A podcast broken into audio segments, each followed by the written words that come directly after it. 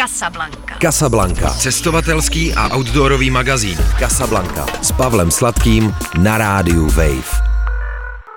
Na rádiu Wave začíná Casablanca, cestovatelský a outdoorový magazín. Zdraví vás Pavel Sladký. Dneska se můžete těšit na velkou rodinnou cestu kolem světa, kterou podnikli moji dnešní hosti, Janek a Eva Kočí. Dobrý den, vítám vás tady. Dobrý den. Dobrý večer.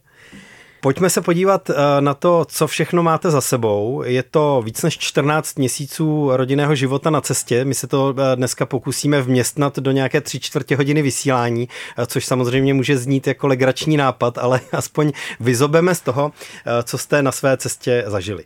Na začátek, kudy vedla ta cesta?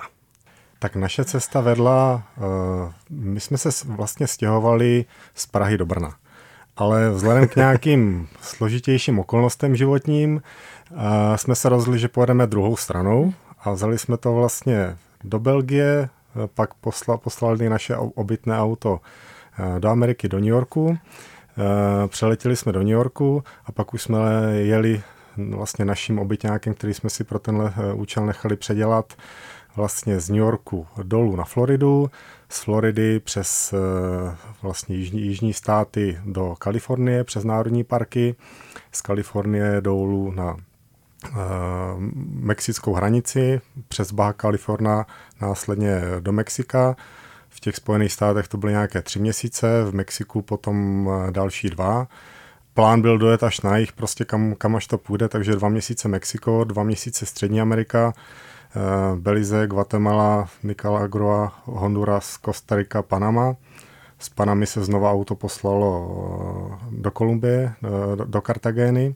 My jsme přiletěli. Abyste se vyhnuli pověstné darienské úžině? Přesně tak, to je jako specifikum, že kvůli jednomu kousku lesa se vlastně nedá vlastně projet a musíte poslat auto znova prostě lodí, přeletět, vyřídit veškeré papíry, formality. No nicméně pak jsme teda pokračovali dál po západní pobřeží Jižní Ameriky a to byly další čtyři měsíce eh, dolů až vlastně Chile, Argentina a zpátky po, po východním pobřeží Argentiny do Uruguay, kde jsme vlastně na Vánoce 2022 eh, to auto opět zbalili, poslali eh, do Evropy a bez něj už dál pokračovali přes eh, s nějakou krátkou zastávkou jenom eh, vlastně v Los Angeles na Havaji kvůli letenkám a následně do Japonska, kde jsme strávili krásných 14 dní a pak byla vlastně to, čím jsme měli původně začínat, a to byly tři měsíce v Austrálii. A o tom jsme se vlastně přeletěli zpátky do Vídně za 14,5 měsíce a 56 tisíc kilometrů. A když říkáte my, tak to znamená vy dva a tři děti. Pětičlená rodina. Mm-hmm. Tři děti ve věku, když jsme odjížděli, tak jim bylo, myslím, 12, 10 a nejmladšímu synovi bylo 7 let. A chodili teda do školy normálně do, já nevím, teď už do sedmé, páté a do první třídy. Takže vlastně celou cestu byly děti školou povinné a museli jsme, nejen jako, že jsme cestovali, ale ještě jsme je museli nějak vzdělávat. Takže to je to, potřeba to předestřít, že dlouhodobý cestování s dětma není dovolená. To vždycky jako všem opakujeme. no. Je to dlouhá cesta, v rámci uh, níž jsou některé úseky trochu dovolená, ale jinak je to prostě kompletní rodinný život na té cestě. Takhle tak. nějak, jo? Si to přesně, mám představit. Přesně tak, no. je to úplně přesně tak, že vlastně když uh, jedete na no, normální dovolenou, tak je to takový, že člověk jede na 14 dní, tam se vlastně totálně zničí, přijede zpátky unavený, špinavý, vlastně se špinavým prádlem a vlastně doma to celý zpracuje, odpočne si, dá se do, dá, dá, dá se do pořádku, zatímco během té cesty to je jak horolezci. A vy vlastně musíte furt mít tu sílu na to pokračovat dál a dál, i když to je třeba pomalejší tempo a vlastně furt mít tu sílu na to řešit ten běžný život, řešit, kde vezmete jídlo, kde vezmete vodu, eh, kudy pojedete, jak to bude s těma dětma, kde se ženete SIM karty, kde se ženete prostě, když už máte SIM karty, abyste měli signál, když už máte signál, aby tam byl zase jako internet někde. Takže je to jako denodenní boj, to, co normální Evropan vlastně vůbec jako neřeší, takový to, že voda vám teče z kohoutku a jídlo koupíte v obchodě, kam jako normálně každý den chodíte a znáte to tam, tak eh, paradoxně to nás jako nechci říct jako vyčerpávalo, ale zaměstnávalo nejvíc. A takový ty běžné věci, co si člověk pod tím cestováním představuje, takový to, že jsem na nějaké památce a jdu si to tam projít, nebo že prostě projdu si nějaké město, tak to bylo spíš jako minoritní. A... to, zní, to zní jako hrozně. Líč, líčíte to střízlivě? no, ale, ale je to jako tak, protože přejdete, že třeba v té střední Americe po, po týdnu nebo po 14 dnech do nové země a vlastně začínáte jako znova. Že jakoby v supermarket, nebo v obchodech nebo prostě někde na trhu mají prostě zase trošku jiný výrobky. Takže zase zháníte znova mouku nebo jogurt nebo něco, co ty děti jako jedí. No. Jako není to úplně jednoduchý jako to, jak jsou, jak jsme zvyklí, že teďka v rámci Evropské unie je to všechno nějak jako standardizované a vlastně furt jako trochu víte, co máte čekat a nabídka je podobná a hranice se neřeší a dokumenty se neřeší a všechno nějak funguje tak nějak trošku líp, trošku hůř, ale hodně podobně tak tam to jsou vždycky jako ostrý střihy, že prostě fakt jako totální restart a začínáte jako od nuly. Teďka ještě samozřejmě na hranici vám přestane fungovat ten mobilní signál, protože prostě že nová země to jako mezi sebou si jako nekomunikuje. Takže eh, vyřizování toho nového života v té nové zemi ještě začínáte tím, že vlastně prvně jako lámanou španělštinou někoho eh, tam zháníte, kde se dá koupit nějaká SIM karta, abyste vůbec jako měli zase ten internet a mohli jako tyhle věci vůbec jako řešit a plánovat. No. Ale nelitujete, že jste se do tohohle boje pustili? My nelitujeme. Děti na to mají smíšené názory, bych řekl. A já myslím, mm-hmm. že taky jako nelitují, jenom prostě, jenom prostě se jim to úplně tak jako všem tak nelíbilo. Jak bychom třeba si představovali, že se jim to jako bude líbit, nebo jak by člověk očekával, že se to těm dětem by mělo líbit a že za to budou vděční prostě. To je podstatné téma. Eh, tak já to vezmu úplně od začátku. Když jste vyjížděli, eh, když jste byli na začátku té cesty, tak kdo se těšil nejvíc? Rodiče, děti nebo některé z dětí? Já myslím, že my rodiče jsme se jako těšili, my jsme byli docela semknutí a celou cestu jsme táhli za jeden pro vás a jako fakt jsme uh, se těšili a pak jsme si to v rámci možností užívali a děti se netěšili. Jako oni uh, nechtěli opustit uh, to, kde jsme, jako, to, jak jsme žili, že jo, ty svoje kamarády a kroužky a sporty a školu. Uh, a bylo to pro ně těžké, hlavně pro holky, kterým bylo že 12 a 10 let, tak jako bylo to fakt těžké, ta ztráta těch kamarádů a toho života, na který byli zvyklí. A ono to ještě bylo komplikovanější v tom, že jak jsem na začátku předestřel, že jsme se jakoby stěhovali z Prahy do Brna, tak my jsme se jakoby vraceli domů, protože my pocházíme z Brna, my jsme vyrostli v Brně, vystudovali a tak dále. Nicméně já jsem potom vlastně několik let pracoval v Praze přestěhoval jsem tam tu, tu rodinu a naše děti, byť jsme Brňáci, máme rodinu v Brně, tak eh, vlastně víc než polovinu svého života, nebo to, co v zásadě oni jako chápou, jako nějakou okolí, kamarády, sporty, právě prožili v té Praze. Takže pro ně to nebylo, že se vlastně jako udělá nějaká cesta vrátí se domů, ale oni vlastně odjeli z Prahy, kde jakoby vyrostli a vrátili se zpátky eh, do Brna, kde vlastně mají prarodiče, ale jinak vlastně tam už neměli jako nikoho, žádné školy, kroužky, sporty, nic. Takže oni vlastně ztráceli nejvíc a proto to jakoby uh, hůř nesli, protože pro nás to bylo takový dobře, tak si uděláme nějakou pauzu v tom životě. Uh, v rámci toho stěhování uh, moje firma tam ne- nemá pobočku, takže bylo jasné, že budu muset dát výpověď, odejít z práce, stejně tak manželka. A to byla paradoxně ta chvíle, kdy nás jakoby napadlo uh, takovou cestu zrealizovat, protože jsme věděli, že to stejně bude muset jakoby utnout ten život tak, jak byl, včetně právě těch škol, vše, všeho naší práce. A tak jsme si říkali, tak to je vlastně ta chvíle, kdy to můžeme udělat. Jo? Kdy vlastně, jestli přejedeme opravdu těch 200 km na východ, nebo to vezmeme ten rok kolem dokola pro tu změnu jako není tak velký rozdíl. Vyráželi jste v únoru 2022, jestli to říkám správně, mm. čili v době, kdy ještě nebylo úplně jasné, jak to všechno bude dál s covidem, jestli to je konec covidových eh, lockdownů, nebo eh, co bude. Jak covid ovlivnil vaši cestu, jak s tím míchal? Tak ze začátku s tím míchal docela dost, protože jak máme ty děti a byli, chodili do školy, tak oni nejdřív chytili v prosinci jeden covid, pak chytili druhý covid, že jo, těsně asi 14 dní před odletem, takže člověk se jako fakt bál. Ale pak, když už jsme byli na cestě, tak nejvíc nás to ovlivňovalo ve Spojených státech, protože tam eh, v New Yorku hodně dodržovali ještě všechna ta opatření ale potom už se to nějak jako neřešilo, jenom vždycky na hranicích po nás vyžadovalo i očkování. My, když jsme odjížděli, tak děti ještě nebyly očkované, ty mladší, protože to vlastně nebylo ani možné pořádně, aby byly očkované proti covidu. Takže jsme je potom nechali naočkovat ve Spojených státech v supermarketu. Hmm.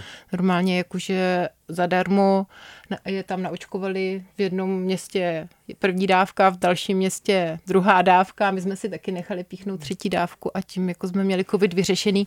A potom, když už jsme ve střední Americe překračovali ty hranice jedny za druhou, tak jsme vždycky vlastně se prokázali tím, tím uh, očkovacím průkazem.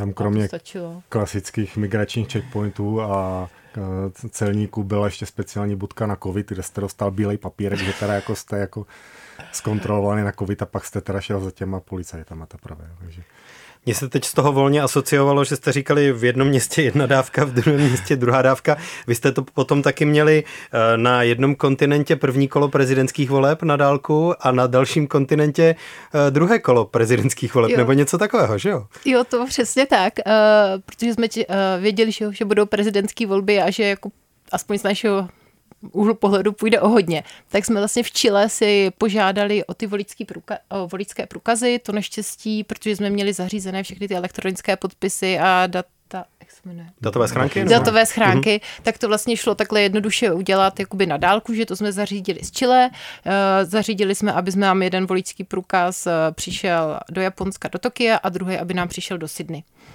Kde jsme si, jako naplánovali jsme si tu trasu cesty tak, aby jsme tam mohli být. Takže jsme pak jakoby odvolili na konzulátech. Na konzulátech, no. Když se člověk podívá na váš blog eh, na webu Světu vstříc nebo třeba na posty na Instagramu, eh, tak eh, vidí velké množství národních parků, spoustu třeba zvířat, která jste dětem představili úplně jako na dotek, včetně těch mořských, delfíni na několika místech a podobně. Dalo by se to zjednodušit, že třeba ty národní parky a nějaká takováhle místa, že to byla nějaká červená linka toho výletu, že tam jste hodně mířili zažili a tohle jste hodně chtěli vidět nebo ne? Ono to bylo do jisté míry daný tím způsobem cestování, protože my jsme vlastně mm. jakoby cestovali v obytňáku, tu první část eh, cesty vlastně přes, přes ty Ameriky až na jich eh, vlastně v tom našem, co jsme si nechali poslat z Evropy. Takže ono to determinovalo i to vlastně, kde jsme s tím mohli být, jo, že vlastně to není jako auto úplně jako do města, na východní pobřeží tam se moc jako úplně kempovat na divoko nedá, takže spíš jsme se snažili být v té, být v té přírodě, být v těch parcích eh, a spojit to právě s nějakým tím eh, kempováním na divoko, což v rámci té Ameriky jako nebyl zas takový problém. A tak ono i ty města s těmi dětmi jsou docela finančně náročný, i jako, jako celkově náročný, protože té přírodě. Hlavně Oni se tak jako rozprchnou a když tam jako křičí, tak tam prostě křičí a ruší akorát zvířata, ale jako když vám křičí někde ve městě nebo, nebo, nebo prostě jako to vyjde jako, jako hrozně draho, protože my všechno násobíme pěti, takže každá jízdenka krát pět, každý jídlíčko, pitíčko krát pět, tak ono to pak jako je hodně, hodně to leze do peněz. Takže některá jako města jsme navštívili a spoustu měst jsme jakoby vynechali. A i ono v rámci té třeba té, té Latinské Ameriky, tam z hlediska těch měst, tak ty hlavní města tomu se obecně chcete vyhnout, protože jako jestli se někde koncentrují problémy, tak je to většinou tam eh, od kriminality přes to, že tam je prostě neuvěřitelný nepořádek a tak dále. A eh, největší památka, co tam mývá, je většinou barokní kostel na náměstí, což něco, co vlastně v Čechách nepotkáte, že jo. A blbě se tam parkuje před tím kostelem s obytňákem. Přesně tak. tak jasně. Jako nechceme to zlehčovat, ale jako to co, to, co tam je zajímavé a to, co stojí za to, jsou právě ta příroda, ty parky a případně nějaký menší vesničky a ten kontakt s těmi místními lidmi. No. no a nebo ty jako památky před Kolumbovský, že jo? Ty jako by třeba ve Střední Americe ty majské pyramidy a tak. A tam potom je velký parkoviště a většinou jsou v přírodě, takže tam není problém jakoby být s dětmi. Na co jste se soustředili ještě, než se dostaneme do té střední Ameriky eh, ve Spojených státech, eh, což byly ty první eh, tři měsíce cesty z jednoho pobřeží na druhé a potom na jich. Co vám přišlo, že jste si ve Spojených státech dokázali nejvíc užít? Tak děti by asi odpověděli o, o Universal Studios na Floridě. No, ale my jsme si užili asi nejvíc ty národní parky potom. Ty, je tam... Uh, no vlastně ten středozápad. Ten středozápad. Arizona, Nový Mexiko, jako, Utah. Všechny ty národní parky, jako mě teďka vůbec nenapadá, jako Grand Canyon a Bryce Canyon. Canyonlands, Zion. No, takový ty prostě, co všichni asi znají nějak. Jako to je právě něco, co člověk třeba jako čeká, ale když přijedete do, do Grand Canyonu, tak jako čekáte, že to bude velký, jako z logiky, ale že to bude jako tak velký, to fakt nečekáte. Jako. Ten wow efekt se ten, prostě dostaví, ten, i když znáte všechny fotky a tak. viděli jste na YouTube videa a tak. tak, jo, funguje to. A funguje to a právě tam je to vlastně ideální prostor na to kempování s dětmi, protože američani vlastně tu kempovací infrastrukturu, už tak řeknu, zejména v rámci těch národních parků mají vlastně dotaženou k dokonalosti. Když si zarezervujete prostě nějaký místo v kempu za 5-10 dolarů nebo nějaký takovýhle částky eh, a máte místo, kde můžete přespat, vedle jsou záchody, ohniště, eh, jako všechno, co prostě sedmiletý kluk potřebuje k životu. No. Jaká byla ta střední Amerika pro vás? třeba pro mě, nebo myslím si, že pro nás, pro všechny byla jako hodně náročná, protože tam jako uh, jednak uh, ty země jsou takový náročný uh, a jednak je tam jako náročné klima. Uh, je tam jako vlhko a vedro, takže vlastně, když na člověka to jako hrozně působí, takže se necítí jakoby dobře a potom teď jste všichni v tom autě a jako fakt vám jako není dobře, je větší tendence se nějak jako hádat nebo být na sebe protivný. A tím, že vlastně to naše auto se dalo vyklimatizovat jenom jakoby za jízdy a, takže tam se člověk jakoby schladil, takže jsme si pak jako třeba udělali takový program, že jsme zvládli nějak jako dopoledne a pak, když bylo to největší vedro, tak jsme prostě zalezli do auta a, a jeli jsme několik hodin autem a to největší vedro jsme vlastně strávili jakoby v tom vychlazeném prostoru. Mm-hmm. Protože on si to jako myslím moc člověk nedovede představit, když jde třeba do Kostariky na dovolenou, tak tam jde na 14 dní a má pronajatý nějaký pokoj, kde je ta klimatizace. On vlastně celý den stráví jako někde nějakým pohybem, někde, někde cestováním, pak přijede do toho hotelu a tam se prostě osprchuje, vyklimatizuje, schladí se a má jako nabere energii na další den. A my tím, že jsme jako tu klimatizaci jako neměli, tu sprchu taky moc ne, tak uh, bylo strašně těžké jako dobrat cíly. A člověk si kolikrát říkal, jako ty jak já to jako tu noc přežiju, jak prostě já jako zase tam bude prostě 620 stupňů a 80% vlhkost a já jako prostě já tu noc jako třeba nepřežiju, abych jako byla rádo v pohodě a jako zvládla to. Takže pak jsme si vymysleli, teda mluvím už dlouho, takovou strategii, že, že jsme vždycky v té střední Americe se dá prchnout do vyšší nadmorské výšky a od 15 set metrů nad mořem už jako je jak příjemně, tak tam už se dá jako přežít i v noci právě. Jako za mě ta Střední Amerika byla asi největší punk eh, právě jednak eh, tím klimatem, pak jakoby tou neuspořádaností, tím eh, jako lehce chaosem, nepořádkem, který oni prostě absolutně neřeší.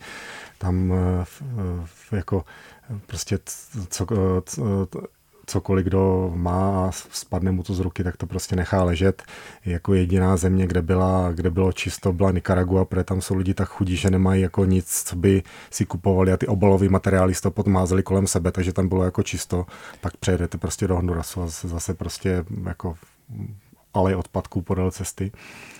A bylo náročné, že vlastně se neustále třeba po týdnu střídali ty země kultury, takže vlastně sotva se člověk jako trošku nějak jako naučil, tak vlastně zase jako se restartoval na hranicích a bylo, bylo to znovu.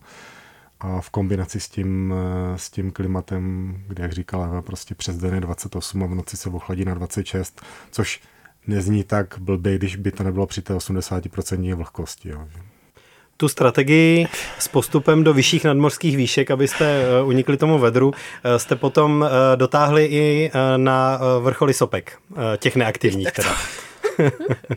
no. Je to tak, to byl asi jeden z největších zážitků právě ve, ve Guatemala, což jako zní naprosto absurdně, protože my jsme nikdy nebyli nějací jako velcí cestovatelé a kdyby mě někdo před jako pěti lety řekl, že budu jezdit po Guatemala jako s nějakým s českými SPZ-kama, tak si budu myslet, že se zbláznil. A nakonec jsme skončili, že jsme zastavili prostě pod, pod aktivní sopkou a s nějakým průvodcem ještě společně s německými kamarády jsme vlastně šli na 4000 sopku, o které se teda tvrdilo, že už aktivní není. Na té jsme přespali a ráno šli na východ slunce se dívat na tu aktivní eh, naproti to bylo jako aspoň pro mě jeden z nejsilnějších zážitků právě ta sopka Akatrango no. a El Fuego. To bylo, to bylo skvělé. No. A jak k tomu přistupovali děti? Byl tady taky ten wow efekt eh, toho, že prostě člověk kouká na eh, aktivní sopku někde ve Střední Americe eh, takový, že řekli, to je fakt síla, to jsme rádi, že jste nás vyvezli, no, tak, tak. i když jsme měli svoje pochybnosti. No, nebo tak jak to, to nikdy jako neřekli, že jsme rádi, že jste nám se vzali. Jo? Oni mi vždycky řekli jako, jako je to tady dobrý, ale stejně bych byla radši doma a chodila normálně do školy. to jako jo. A tady zrovna s tou sopkou to bylo jako, jako, já myslím, že tam nahoře se jim fakt líbilo a že si to fakt užili. Ale bohužel ty naše dvě děti, které jeli na, na těch koních, tak jako z toho měli velmi nepříjemný zážitek, protože ti Guatemalci, kteří je tam vedli, tak aby ušetřili uh, peníze za, uh, za vstupné do toho národního parku, tak je, kukuřici, tak je protáhli někde nějakou úplně boční cestou a ty naše děti vůbec nevěděli, kde jsou, prostě jako fakt se báli a my jsme se tak, já jsem se o ně taky bála, protože jsem věděla, že jdou jako jinou cestou.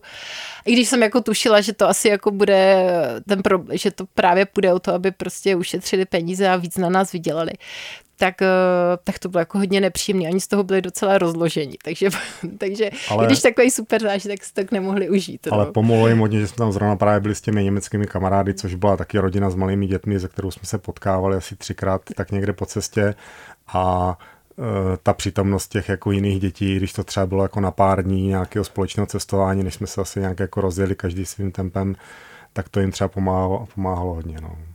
Když jste potom postupovali Jižní Amerikou z Kolumbie dál, tak eh, Peru byla vlastně jediná země, kam jste se vraceli, kde už jste kdysi byli.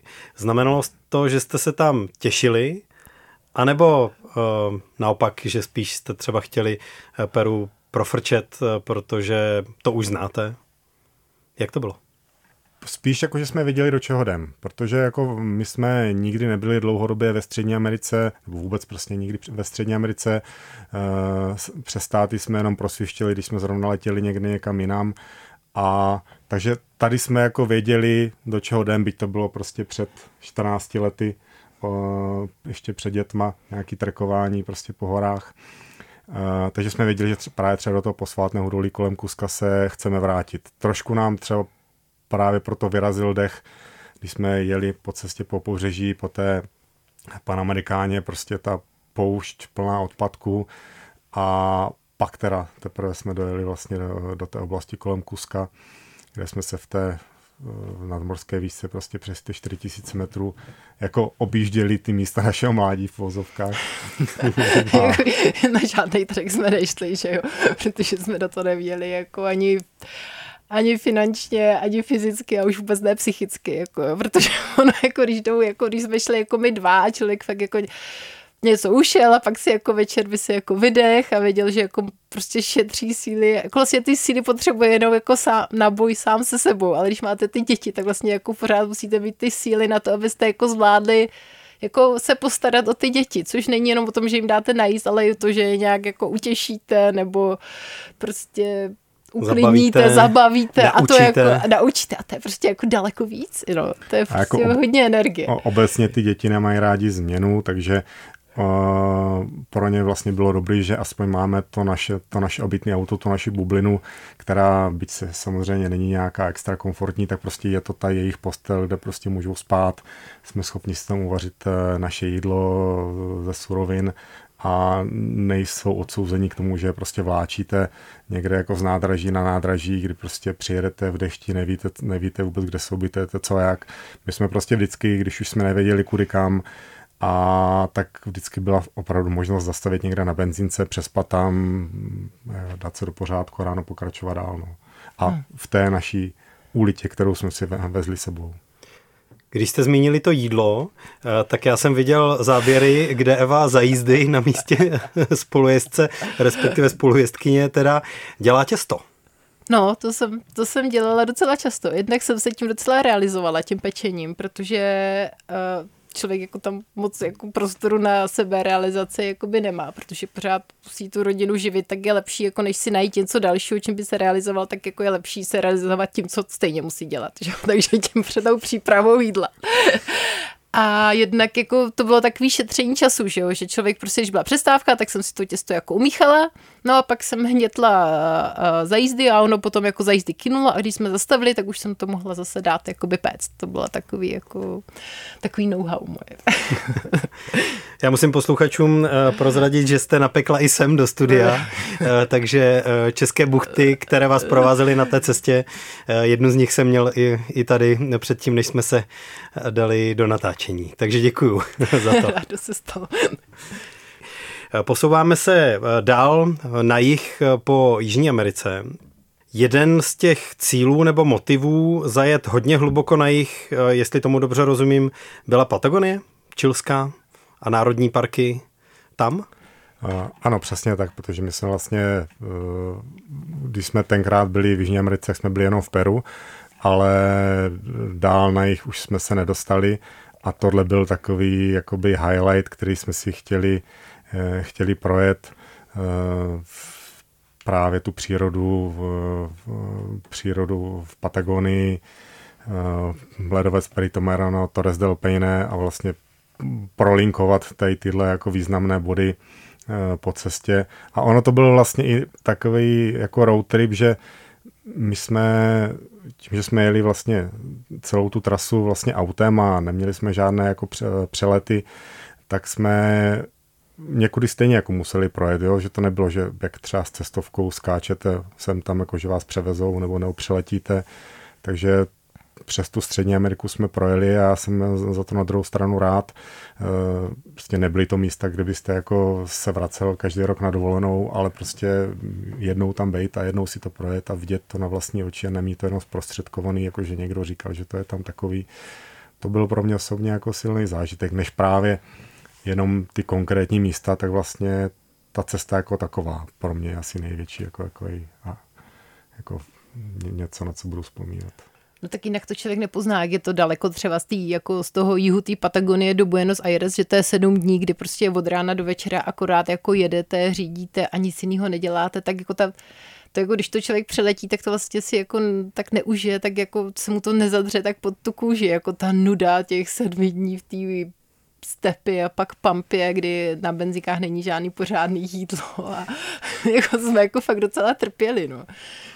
I v té Patagonii tam byly obrovské kontrasty toho západního pobřeží a toho východu, kdy vlastně ta živá krajina, zelená, modrá, já nevím jaká, eh, je pak přejedete prostě horské sedlo a tam je prostě suchá, suchá pampa, kterou opravdu jedete několik dní za neustálého větru, protože jako tam, jako to, jestli si něco pamatujeme z Patagonie a z Argentiny, tak je jako vítr, vítr, vítr v zadní, zadní dveře nám to vyvrátilo oboje postupně, že to jsme se naučili se parkuje proti větru. Když jsme u toho, tak uh, byly nějaké větší opravy na autě potřeba po cestě? Naštěstí ne, musím, musím, musím zaklepat. E, jako jak auto, my jsme vlastně měli Sprintera, kterého jsme si nechali přestavět na obytňák, že vlastně z val, místo valníku se dala taková budka e, jakoby karavanového typu. Byla to ta čtyřkolka, ale nikde jsme nezůstali uprostřed cesty. Jako běžně jsme řešili nějaké opravy, spotřební věci typu, že sjeli se brzdy, tak jsme vyměnili brzdy. Ve Střední Americe se nám vymlátili tlumiče, tak jsme v Limě měnili, tlumiče, nějaká elektrika, jističe, eh, různí naši řemeslníci nám přes WhatsApp to pomáhali pomáhali zpravovat, ale jako všechno se dalo nějak jako za běhu vyřešit a nikde jsme jako neskýsli, neskýsli že bychom byli jako... Nepíchli jsme nikdy, že jsme měli jako dobrý pneumatiky, takže jsme nikde nepíchli a měli jsme taky štěstí, protože měli se nám jako štěstí. jako fakt nikde nic nestalo, ani jsme nikde nic nenabourali, jednou jsme v Belize na parkovišti něco odřeli a tam jsme pak rychle ujeli. ale jako třeba, ale jako ta střední Amerika byla náročná i v tom, že tam je velký provoz v těch městech a jezdí tam všichni na motorkách a jezdí jako z našeho pohledu velmi nebezpečně.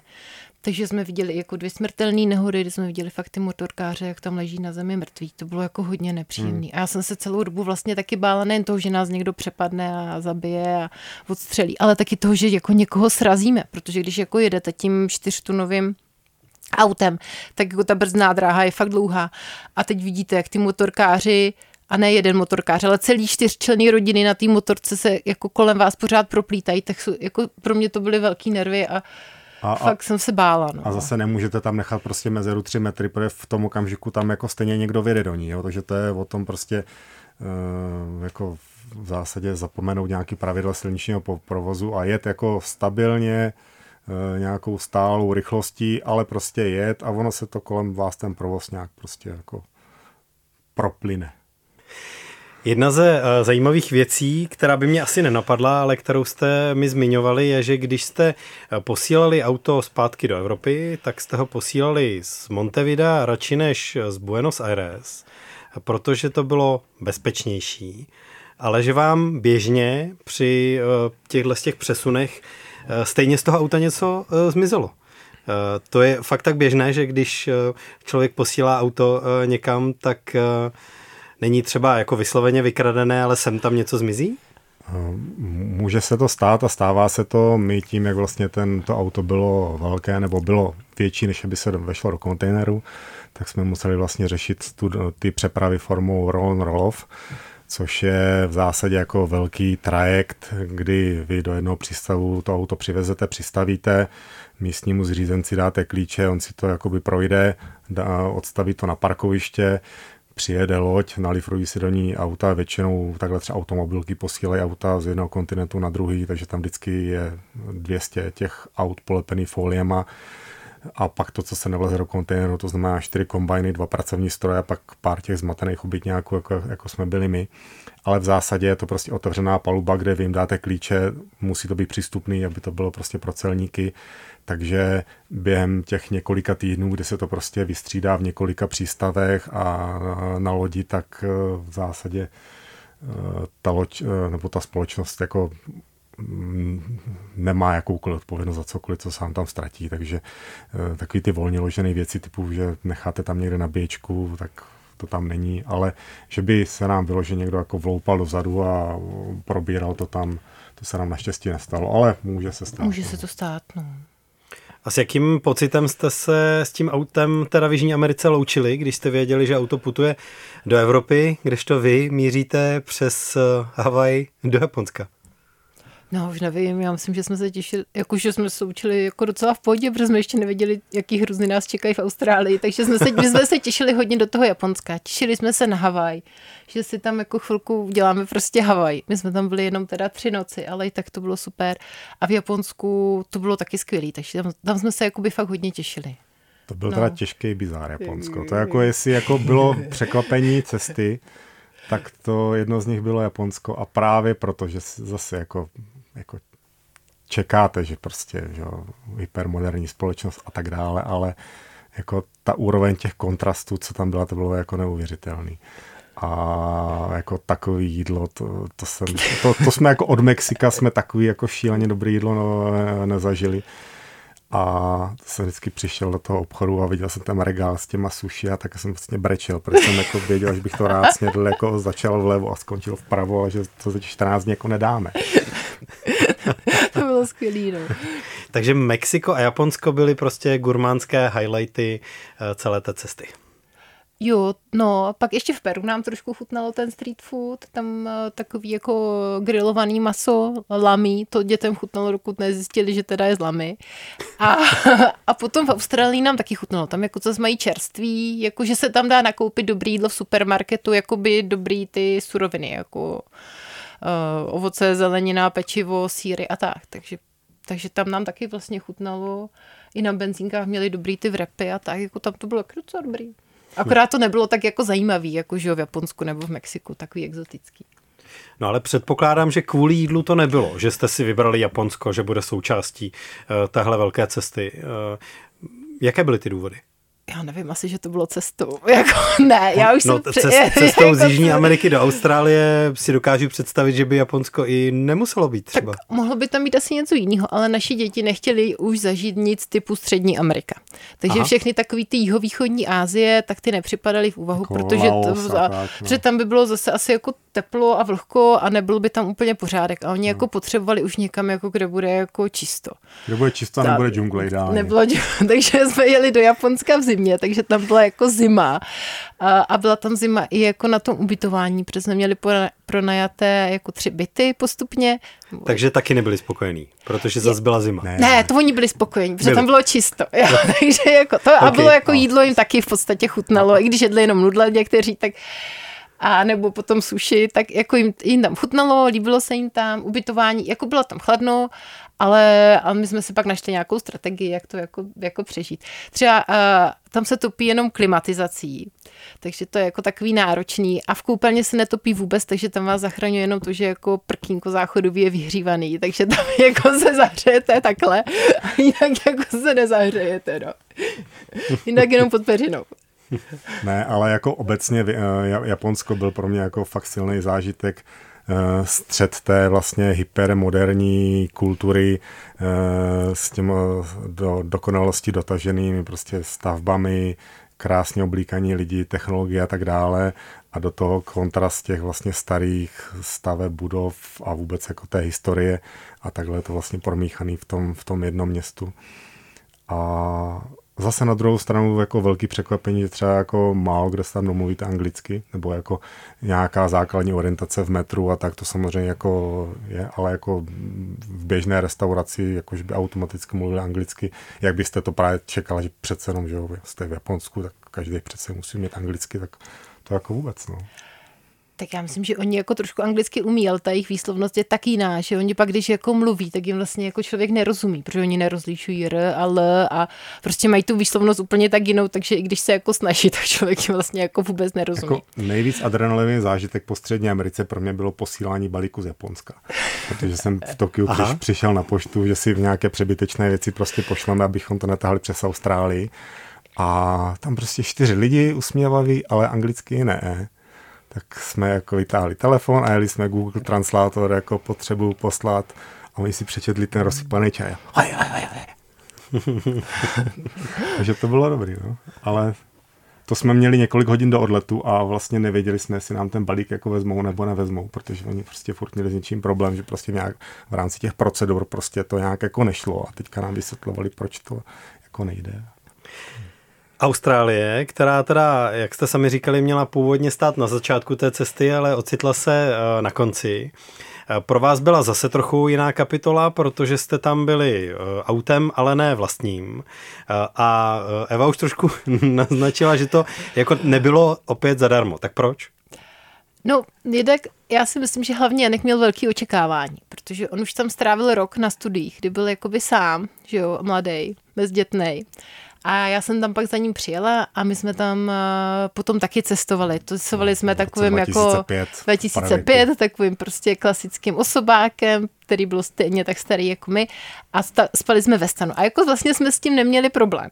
Jo? A měli jsme z toho super zážitky a byli jsme u Uluru a prostě všude možně a fakt jsme si to jako užili. A pak jsme tam přijeli s těma dětma a mě, a Janek fakt měl jako velké očekávání. A ono to bylo jiný, protože jsme jednak ten Jeep, co jsme měli zarezervovaný, tak někdo předtím zrušil, takže jsme dostali ne tak dobrý Jeep. Pak uh, jsme měli ten busík, nebo takový auto, kterýmu jsme říkali busík a ten byl jako prostě pro nás to bylo malý. Jako pro rodinu s dvěma dětma malýma by to bylo jako v podě, ale tím, jak nás bylo pět, tak jsme se tam fakt jako neve, nevlízali.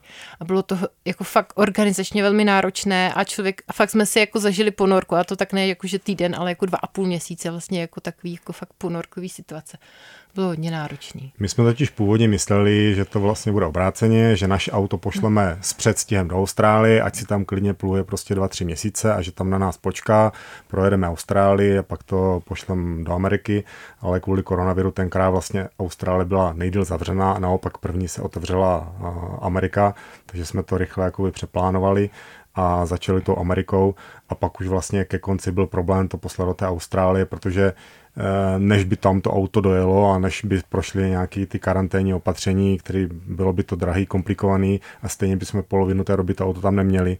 Takže jsme vlastně udělali to rozhodnutí, že to radši pošleme domů, přeletíme a půjčíme si tam eh, něco na místě, což zase z, nějakých, eh, z nějaký, nějakého budgetu, co jsme měli, tak jsme měli jakoby takovou hypisáckou dodávku Toyota HS, kdy jako pro dva hippíky dobrý, ale jako pro rodinu s třema dětma to byl fakt jako očistec kdy jako chcete si podat trenky ze skříně, tak jeden člověk musí vlastně na horní postel, druhý musí vystoupit, vy si podáte ty trenky a pak se zase jako všichni vrátí zpátky. Jo. Takže, a tohle jako v kuse dva a půl měsíce za toho vetra, který tam bylo. Takže to nám ten zážitek jakoby trochu, trochu jako umenšovalo. Trochu hodně. Jako. Bojovali jsme vlastně jako paradoxně největší ponorku a největší takovýhle jako příkoří jsme zažili v té Austrálii, která měla být jako ten top a nejcivilizovanější a možná, kdyby jsme tam měli to naše auto, tak eh, bychom si to jako, jako víc užili. Já oceňuju, že uh, mluvíte na rovinu o těch obtížích, uh, i o, třeba teď o té ponorce na té cestě, ne, že nemluvíme jenom o těch jako krásách, co jste uh, po cestě viděli a tak, ale uh, přesto jste v Austrálii stihli docela dost uh, věcí uh, vidět a zažít. Co byste vybrali jako něco, co vás v Austrálii potěšilo, příjemně překvapilo, co jste si dokázali užít jako rodina? Jako za mě ta Austrálie je jako nádherná země s nádhernou přírodou, neuvěřitelně milí lidi, takový ten mix těch dobrých vlastností. Eh, ti lidi jsou fakt jako přátelští v pohodě a je to zase, je to národ karavanistů, jako ten karavaning po Americe je asi nejrozšířenější v Austrálii. Tam opravdu ten karavan má každý a ta infrastruktura je vlastně je na to přizpůsobená. Jak prostě v Evropě neustále všichni řeší, kde zaparkují, že furt někdo vyhání moc lidí na malém prostoru, tak ta země je obrovská a vlastně v každé vesnici, kam přijedete, tak je prostě čistý park s čistýma záchodama, tekoucí pitnou vodou, zastavíte, přespíte tam jednu, dvě noci, vždycky jsou ty místa nějak jako připravený, vyhrazený, eh, často zdarma, případně za nějaký symbolický poplatek, nebo je tam prostě kasička, kam hodíte, hodíte 10 dolarů jako, eh, jako dobrovolný příspěvek a vlastně umožňuje to být v té přírodě, cestovat jakoby tou krajinou a nekličkovat mezi těma mezi těma jako obtížema. No. Říkáte svým dětem, že to třeba jednou pořádně docení?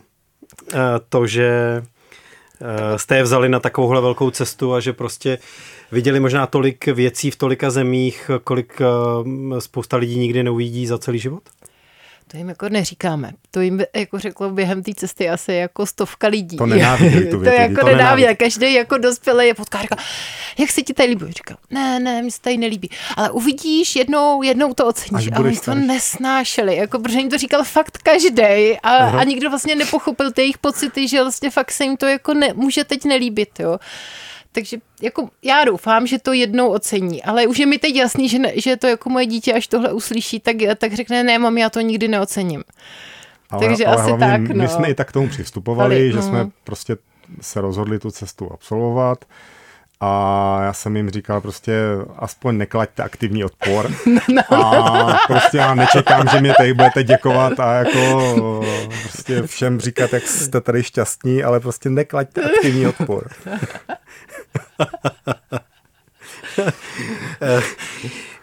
Myslím si, že um, můžu zakončit dnešní Kasablanku otázkou, jestli si uh, po téhle velké cestě, kterou jste zažili jako rodina a o těch obtížích uh, jsme si tady dneska hodně povídali, neplánujete nějakou cestu, kterou podniknete za čas, sami dva, a tak, aby tam nebyl nikdo další, kdo s tím bude mít potíže? No tak to je samozřejmě plán, jako, jako cestovat bez dětí, to, to je ideální varianta. Ale, a, ale ano, my jsme právě si říkali, že možná jako jednou takhle bychom jeli, ale ten svět byl jako natolik turbulentní, že jsme si říkali, že nebudeme čekat, že to radši uskutečíme i přes všechny obtíže, které s tím byly spojeny teďka a možná potom na důchod si dáme druhý kolo v tom německým klasickým. no, se sprchou pořád. Velkým nákladňáku se sprchou a bez dětí. A... Jo, a s takovou furt rozloženou sprchou. Teda postelí, jakože tam člověk prostě jak je, bude starý unavený, už tam jenom odpadne a nebude se tam se někde rozkládat a skládat a tak. Protože... A a s klimatizací v celém té obytné budce, to taky. Protože jako většina těch německých důchodců jako cestovala výrazně větším auto, než bylo to naše a když věděli, jako kolik lidí z toho vždycky vyskákalo, tak docela koukali. No. no. Ale ještě, ještě jsme jako, co jsme ještě, ještě jsme chtěli říct, že vlastně jako nemá cenu to jako by úplně odkládat, protože no. člověk fakt neví, jestli se toho dožiješ, jo, jakože nám už jako bylo, já nevím, 39, 40, když jsme to plánovali a člověk už fakt jako si říká, no, ale jako nemusím se toho dožít a tak bude jako možná lepší jako vyrazit teď, když jako mám ty prostředky a ty možnosti a ten svět zrovna jako, jako to jde, protože jako fakt člověk neví, jestli to půjde. My jsme třeba plánovali, že pojedeme na Ukrajinu a teď to jako kdo ví, jak dlouho nepůjde. A ono právě člověk jako, fakt nikdy neví. On no. jako čekat, až bude líp, ono to nikdy nebude líp, ono to bude jiný. My jsme odjížděli vlastně eh, v době koronaviru eh, na začátku února a tři týdny potom začala válka na Ukrajině, takže prostě to a za rok bude zase něco a pak bude zase něco, takže jako kdo má, kdo o tom uvažuje, tak jako běžte do toho a to je, no. to je asi za nás. No, s dětem navzdory, vidíte. Dětem navzdory. dětem navzdory. Říkají eh, Janek a Eva Kočí, hosti moji eh, v dnešní Kasablance. Díky moc eh, za to, že jste přišli. Děkujeme. Děkujeme. Mějte se dobře. Ahoj, nashledanou. Nashledanou. A z Kasablanky se loučí i Pavel Sladký. Já se s váma budu těšit brzo naslyšenou u další epizody. Mějte se krásně. Ahoj. Casablanca. Casablanca. Cestovatelský a outdoorový magazín. V džungli, v poušti, uprostřed oceánu. Poslouchej Casablanku jako podcast. Kdykoliv a kdekoliv. Více na wave.cz lomeno podcasty.